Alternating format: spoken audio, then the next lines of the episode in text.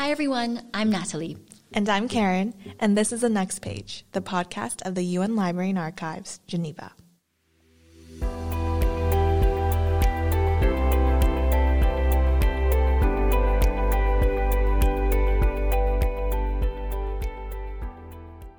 Hi there, Karen. Hi, Natalie. Today's conversation is on techno diplomacy. Um, and while technology has been a big part of how we work already for, for many years now, the COVID 19 pandemic has definitely impacted how we work at the podcast and also at the library and archives. And so it's interesting to consider now how multilateralism is evolving as technology accelerates. Yes, absolutely.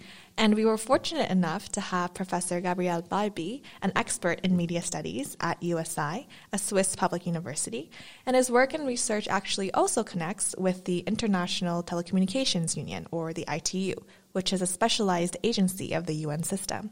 And of course, we spoke on techno diplomacy, as you mentioned. We defined it, we looked more deeply into it and what this means for multilateralism. And one interesting thing he mentions is the importance of looking back at our history, even though most people might consider technology a very modern topic. That's so interesting. I would also perhaps think it was more a modern topic, but we'll find out why not in the episode that's just to come. As always, we have some notes if you would like some links to Professor Balbi's work, as well as some more information from the International Telecommunications Union. So let's take a listen.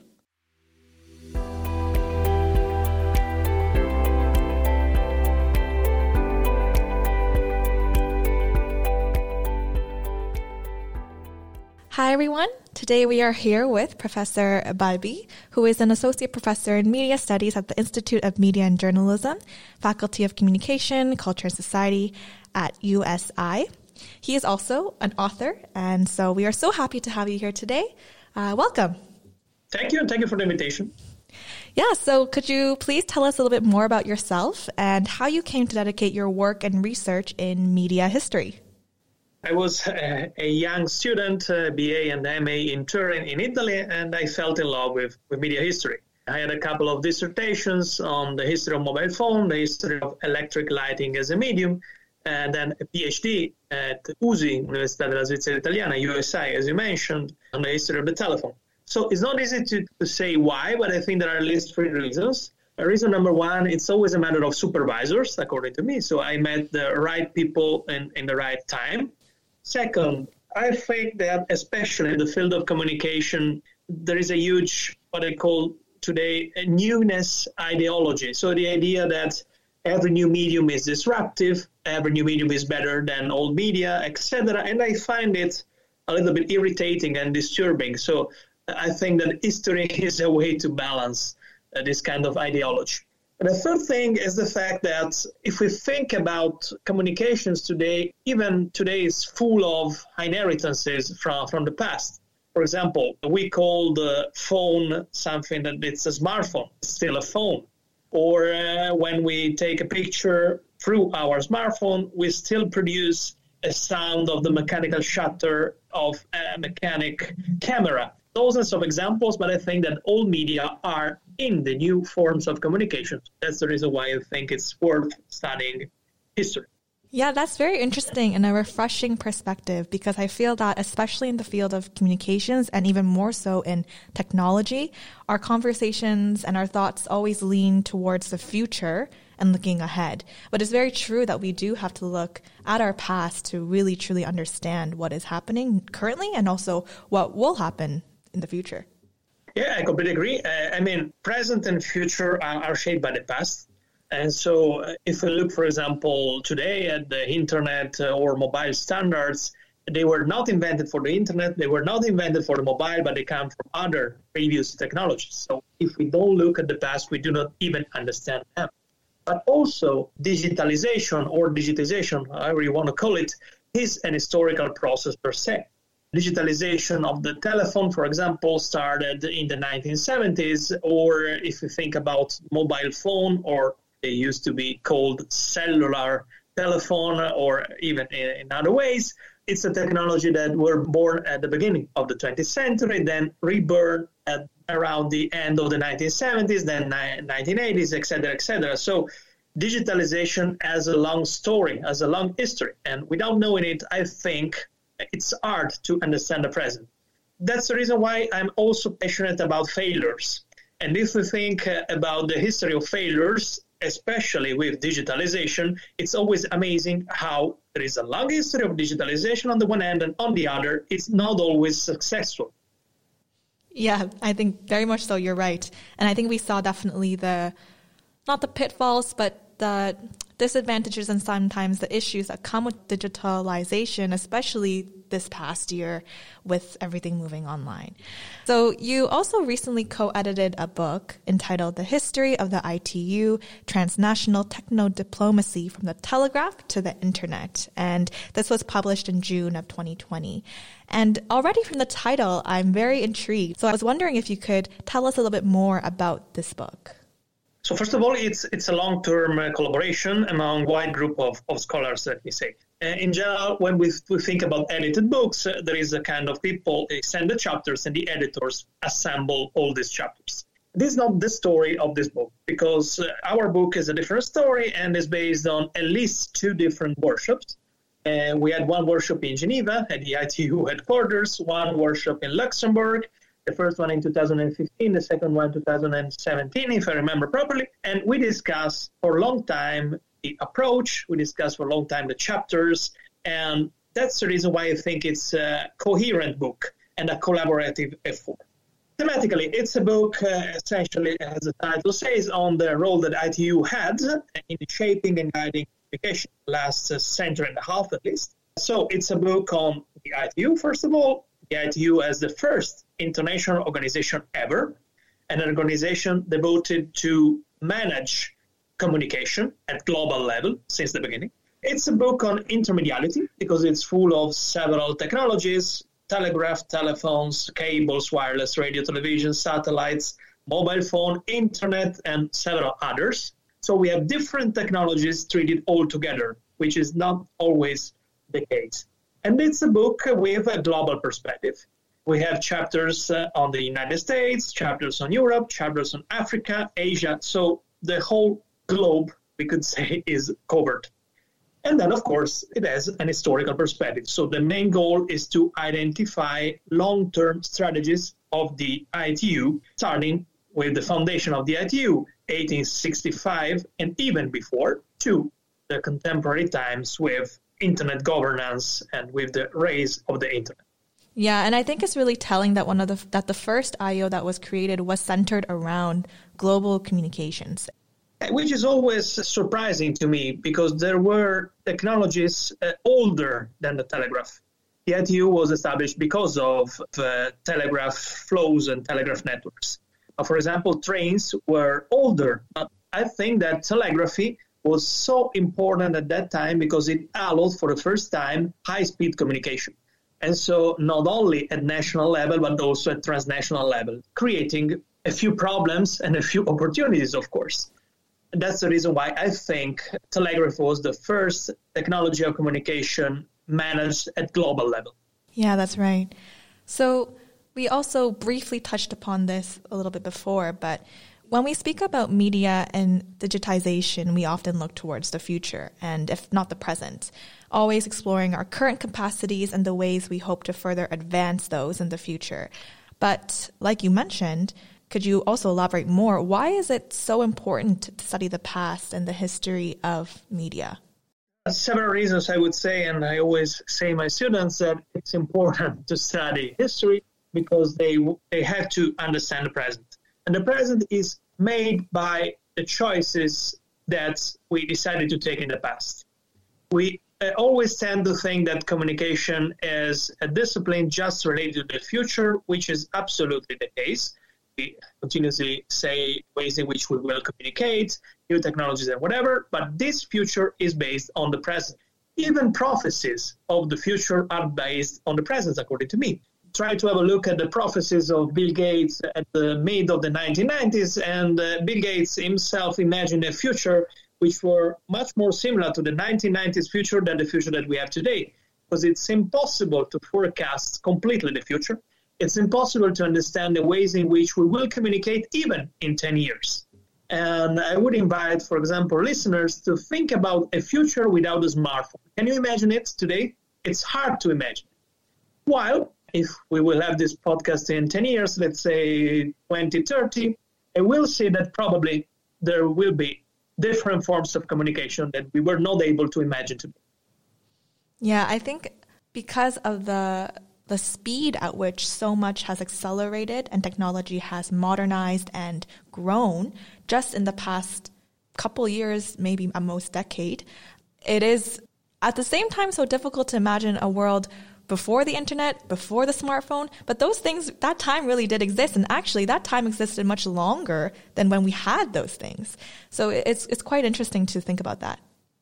Yeah, this does not mean that history is not necessary. I think it's even more necessary because you have to be aware of the times in which the internet was not there or the times in which the internet was there but with completely different goals and tasks, for example.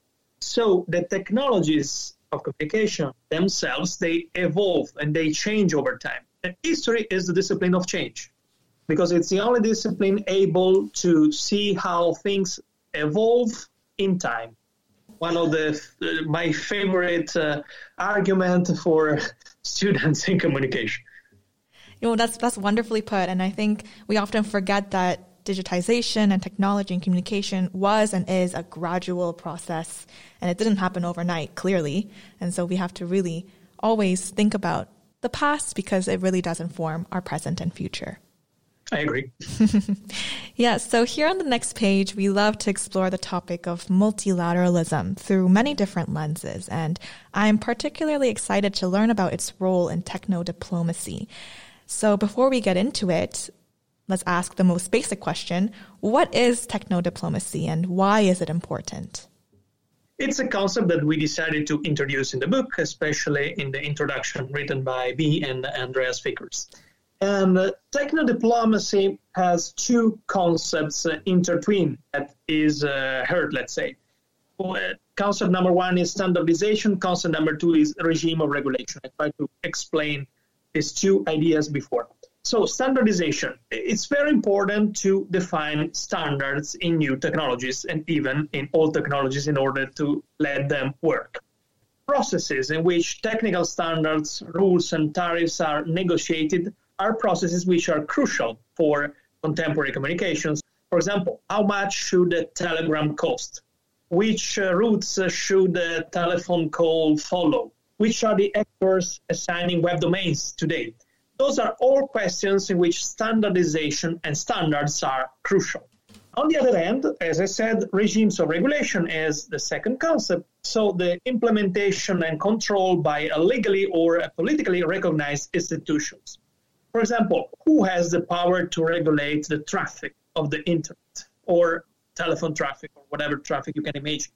Who has um, the power to punish, to give fines, to maintain the networks?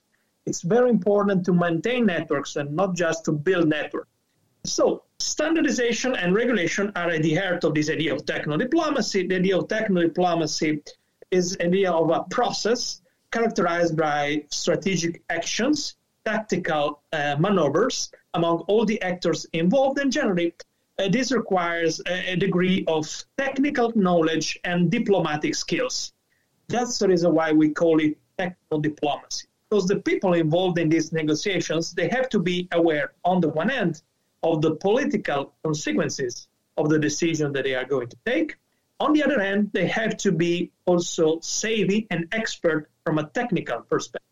And when they negotiate, they have to take into account both sides. That's the reason why we call techno diplomacy. Who are these actors? Uh, there are several actors that are deciding about our techno diplomatic future. Of course, technicians, of course, politicians, let's say, so people from governments or people that have political roles, but also let's think about uh, private companies like in the, internet today. So we have from individual experts to institutions that are national or even international, state bodies, but also international bodies like the ITU. I don't know if I'm able to provide all the semantics of this concept, but I think that this idea of technical and a diplomatic level put at the same time, at the same level, I think it's crucial. Yeah, no, I agree. Actually, that also makes me wonder if there is, and what, if there is, what is the role of civil society in this whole concept of techno diplomacy? Because I think sometimes we think about, oh, it's only for diplomats, only for maybe large corporations, only for those kinds of entities, but really civil society, I think, also has a part to play. I think it, it has a part. It has always have a part. Uh, let me remind, for example, historically, the role that radio amateurs had at the beginning of the 20th century to ask for a different regulation, a regulation in which, for example, amateurs uh, could experiment with radio waves, and they were able and successful to push national and international bodies to save a space for their experimentations. And even today, internet users, they have a lot of room. There are a group of pressures uh, from uh, users. There are lobbyists. So I think that even the civil society has a lot of room uh, and a lot of space. And especially today with, with the internet and with all the societies that, for example, make pressure to increase the, civil rights or to increase the spaces for free communication, etc. Yeah, for sure. Especially like you mentioned, as almost everyone has access to the internet and also an access to a handheld device. And literally anyone can have a voice and have a platform in an instant to share their ideas. More and more civil society is playing a huge part in this fabric of telecommunications. There is just one fallacy in your argument the fact that almost everyone has access to the internet. Mm. Right now, 65% of the people access the internet. This means that 35% do not access the internet, which is called as a digital divide. And I think it's one of the issues that the ITU itself is, is taking care of. Okay, actually, so could you speak more about that then, the digital divide, and how exactly the ITU is looking at it is prioritizing it if it is and working to close that gap. There are different definitions of the digital divide. The definition that I provided before is more a technical definition. People that can access or cannot access it. Then we have other divides. Uh, for example, people that are able to access the internet, but they do not know what to do with the internet. So they do not have, in a way, the literacy to use the internet for their own uh, empowerment of course, the ITU is involved in the, in the technical side, especially. So, trying to bring connections to those areas that are without connection. And that's important. It's very important because, as the pandemic clearly has shown, being or not being connected can change your everyday life let me say it's not only the ITU, so it's not only an international organization which is involved in this process, but more and more today also private companies like Facebook, Google, or others are involved in this process. Theoretically, they are acting like public institution, bringing the connection to areas which are not connected. But there is a problem here. If an international organization like the ITU brings connection, that's for general purposes for, in a way, empowering people and citizens of these countries and of these regions. If a private company do it, there is always a suspect that uh, this is for uh, their economic and business uh, reasons. That's uh, a huge debate today about public and private intervention. Yeah, there's definitely many layers to that, and even the ethics behind that is a whole other conversation in and of itself. But yes, thank you for that. So, this book also covers the history of the ITU, as we mentioned, and it was established in 1865 and is one of the oldest international organizations in operation. And obviously, since then, there have been many changes in our technologies and even in the ways we communicate. Yet you write in your introduction of the book that the ITU has been and still is one of the key places and players at the global level where strategic actions at political, economic, technical, and cultural levels are taken. So, could you speak a bit more on this? Yeah, in the book, we claim that ITU is an actor, an arena, and an antenna. So, maybe we can start with these three ideas. An arena. ITU was and is a crucial place, we could say a hub today. That's a popular keyword for negotiations of regulatory regime in the field of telecommunication. So it was a physical space. Let's think about all the conferences, the plenipotentiary conferences of the ITU, but also a virtual space because there was a continuous correspondence on paper in the 19th century and today more digital among uh, different people at different national levels. So, for example, another interesting virtual place to me is the Journal Télégraphique, and today the periodic publication of the ITU. It's a virtual place where people could exchange opinions. So that's the reason why we call it arena. Then we call it actor, because among all the actors that were confronting at that time, or even today at the ITU conferences, as we mentioned before, technicians, politicians, or entrepreneurs, the ITU itself is a player in this game. For example, ITU had and still has a key role in regulating, standardizing, or maintaining international telecommunication networks. So it's not simply a place and a virtual place for negotiations, but also a place where new ideas and new cultures, new cultures of regulation can emerge over time. The second layer is uh, what we call antenna. So ITU as an antenna. So let's think about an antenna for telecommunications able to pick up messages and to bring to international discussion national or even regional issues. So the ITU was able to do it over time. Let me give you some examples. Technological transfer to developing countries was debated at the ITU, and the ITU was able to impose its own vision over time or vision of future technologies that we discussed before. So the idea of how we will communicate in the future. It's very important to deal with communications during uh, war periods. How to communicate in special periods in which uh, countries fight each other, but at the same time they have connections through their telecommunication networks. What to do?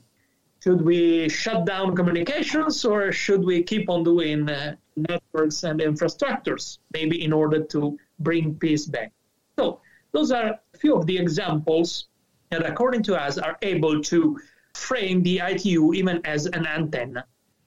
Yeah, I really like this imagery of the ITU being an antenna. I think that is a great way to visualize and also describe uh, the role of the ITU and the aspect of techno diplomacy and just global communications at large?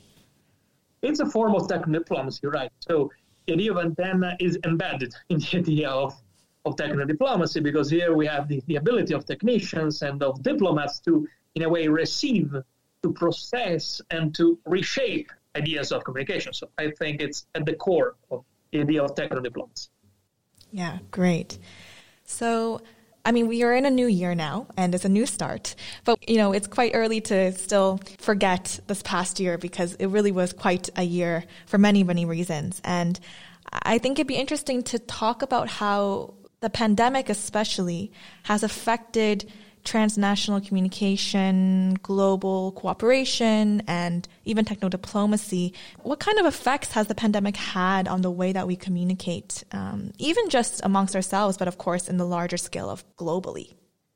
It's probably too early to discuss about the effects of the pandemic because we are still in the days of the pandemic, so it's not easy. And then predictions of the future in general are unreliable. uh, nevertheless, I'm going to say something probably stupid and that will probably change in a few hours, but I want to say my, my opinion. Okay. So I think that the pandemic has shown clearly how the relevance of digital communication and, for example, broadband networks is, is crucial today. It's even crucial to keep the society together because without this kind of communications, probably we would have lived in a different ways in the last 12 months. At the same time, we have also seen uh, different national, regional, and cultural approaches. So it's untrue, according to me, the fact that uh, in uh, our globalized society, all the cultures reacted to COVID 19 the same way. They reacted in a different way, even from a communication perspective. Point number three, according to me, it's quite clear how we need physical contacts and we cannot live just with virtual contact. And the, so-called Zoom fatigue, uh, it was called in different ways. I mean, online and offline words are not two separate words, but they have to work and act together. And this fatigue is given by the fact that one word, the online word, in a way overcome the offline or the physical world. I'm not saying something bad, it was something necessary, but it's true, according to me, that we need to find a balance. And probably in the future, we will find a balance. For example, I think that the future of our jobs will change after the last 12 months, after the pandemic. I do think that uh, smart working, for example, is something that was seen in a suspicious way 12 months ago and now not anymore. But it's also seen as an opportunity. So probably this will change the ways in which we work. But I also think at the same level that it's impossible to keep on working just at virtual level forever. We need to go back to a mix of physical and virtual balance, let's say. In terms of transnational communication, transnational communications are more relevant than ever today to exchange health information, to exchange knowledge and data, numbers about the pandemic, to keep millions of people informed and even entertained, because also entertainment is important in those times. We see how Netflix, for example, increased a lot. Uh, there is also a risk, uh, a risk which I would call nationalism or even statism, even for communications. The tendency of single countries to act by themselves to regulate life and communications of their citizens in a different way at, at national level. I hope this won't shape the future. Uh, the future is in, in our hands, so we'll see uh, how we will be able to shape our future world. Yeah, I think it's really interesting how you point out the ways in which different countries communicated differently and therefore reacted differently throughout the past 12 months. And so that kind of leads into my next question, which is how has then diplomacy adapted and changed to keep up with not only our changing circumstances with the pandemic, but also with our accelerating digitization and transforming culture, especially with things now moving much more so virtually? Uh, digitalization needs diplomacy as much as analog telecommunications. So diplomacy is still there. Think about the Huawei case, which was huge just before break of the pandemic between the end of 19 and beginning of 2020 uh, or think about the battle over the con- global control of the internet between U.S. and the BRIC, the so-called BRICS countries. This battle was called the Cold War or the, the Internet Yalta, to remind even the past. And there are two models which are opposing. One model is the so-called multi-stakeholder, the idea, especially supported by the United States and supported by ICANN, that private firms should participate in the global control of the internet. This is opposed by the other model, the so-called multilateral model, uh, supported by BRICS countries, as I mentioned, but especially by China and Russia. The idea is here that internet governance should be entrusted primarily to national governments and maybe international organizations like the ITU, as we mentioned. It's not easy to answer those kind of questions, and it's untrue to say that one model is better than the other one. But to answer your question, as always, we, we are seeing global fights among nations and among companies to control communication.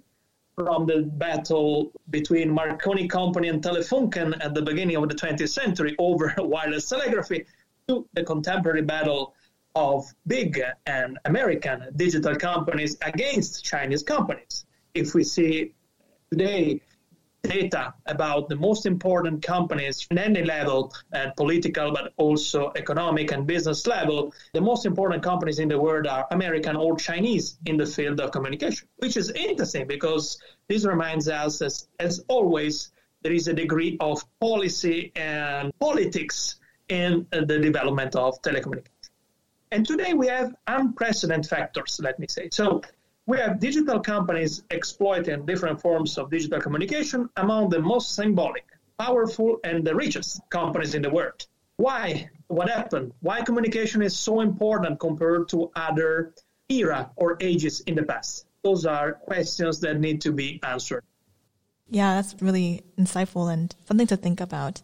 So before we close, this is just a kind of almost a personal question I thought of just now, but mm-hmm. I think um, especially this past year, we have been seeing not only the pandemic of obviously the virus that is COVID, but also the battle of fake news and misinformation. Um, and even just media literacy and how that also affects the way that people perceive information, people decipher truth, et cetera, et cetera. So I just wanted to hear your thoughts about this and how you see how we can go forward with this as communications only continue to evolve and spread as quickly as they do. Uh, this this epidemic of misinformation and fake news will only also accelerate. Let me say first, it's not the first time in which misinformation is a crucial aspect of our society, because misinformation, frankly, was born with humans, and humans has always communicate in a proper way, but also they always communicate in order to shape, uh, to have a reaction from other people. So, in a way, misinformation is information itself. Second point, as we know, uh, today we have technologies that are able to spread misinformation quickly.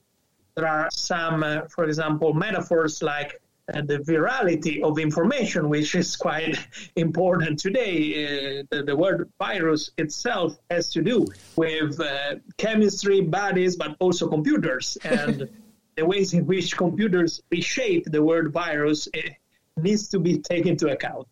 Uh, what to do? Not easy to say it. What private companies are doing?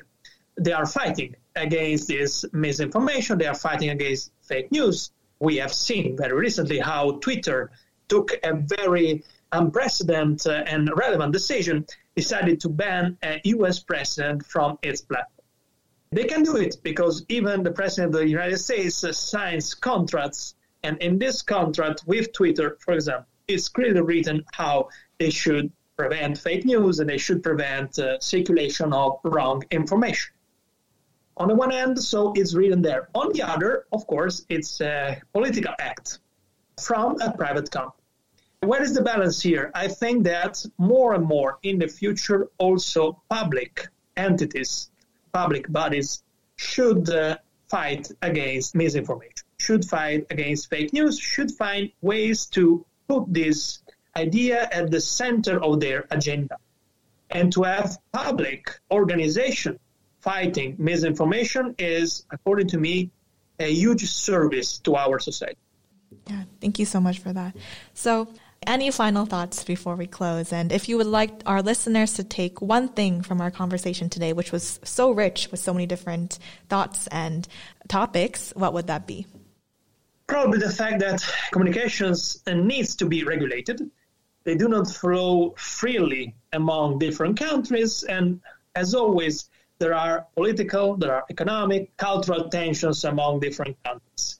And if the listeners want to take something with them, I would like them to think about international organizations like the ITU as crucial elements, crucial actors in this process since 1865. And that's the second point of my final conclusion. So the fact that in a slogan, history matters. Great. Thank you so much, Professor Balbi, especially as someone who has an academic background in media and communications. It was such a wonderful and insightful conversation to have with you. Thank you so much for your time and for sharing your knowledge with us. Thank you for your time and attention to the listeners, and I'm always at disposal to answer questions. You can Google me or whatever and send me an email, and I will answer. Yes, we will be sure to link all of your resources in our podcast notes. So thank you so much.